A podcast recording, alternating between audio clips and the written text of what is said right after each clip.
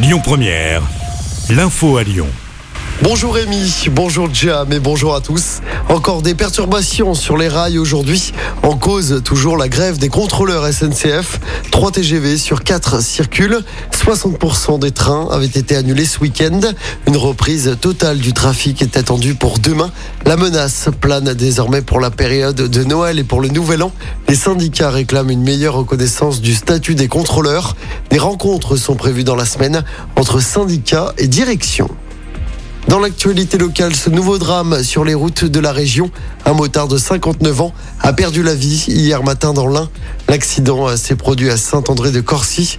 Selon les premiers éléments de l'enquête, il aurait voulu doubler une voiture que sa femme conduisait avant finalement de se raviser et de se faire percuter par l'arrière par un autre véhicule.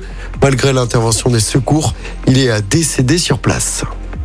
En politique, Éric Ciotti est en mesure de faire le rassemblement autour de lui. C'est ce qu'a dit hier soir Laurent Wauquiez, le président de la région. C'était en réaction au résultat du premier tour de l'élection interne des Républicains. Éric Ciotti, pour rappel, est arrivé en tête.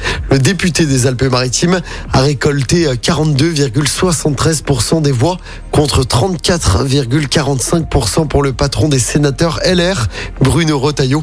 Aurélien Pradier est quant à lui éliminé. Le second tour aura lieu dimanche prochain.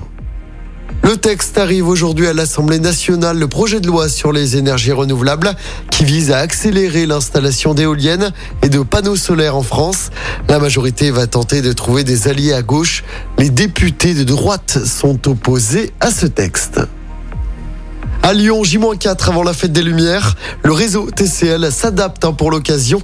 Les quatre lignes du métro seront prolongées jusqu'à 2 heures du matin, de jeudi à dimanche. Les parcs relais seront ouverts jusqu'à 3 heures du matin.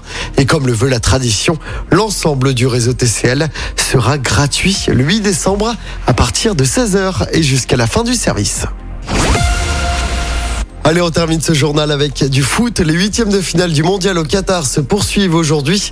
À 16h, Japon-Croatie. Et à 20h, le Brésil jouera contre la Corée du Sud. Je rappelle hein, la qualification pour les quarts de finale de nos Bleus. Ils ont battu la Pologne 3-1 grâce à un but de Giroud et un doublé de Kylian Mbappé. Giroud est d'ailleurs devenu le meilleur buteur de l'histoire des Bleus avec 52 buts. France-Angleterre, quart de finale de la Coupe du Monde. Ce sera samedi soir à 20h. Écoutez votre radio Lyon Première en direct sur l'application Lyon Première, lyonpremière.fr et bien sûr à Lyon sur 90.2 FM et en DAB+.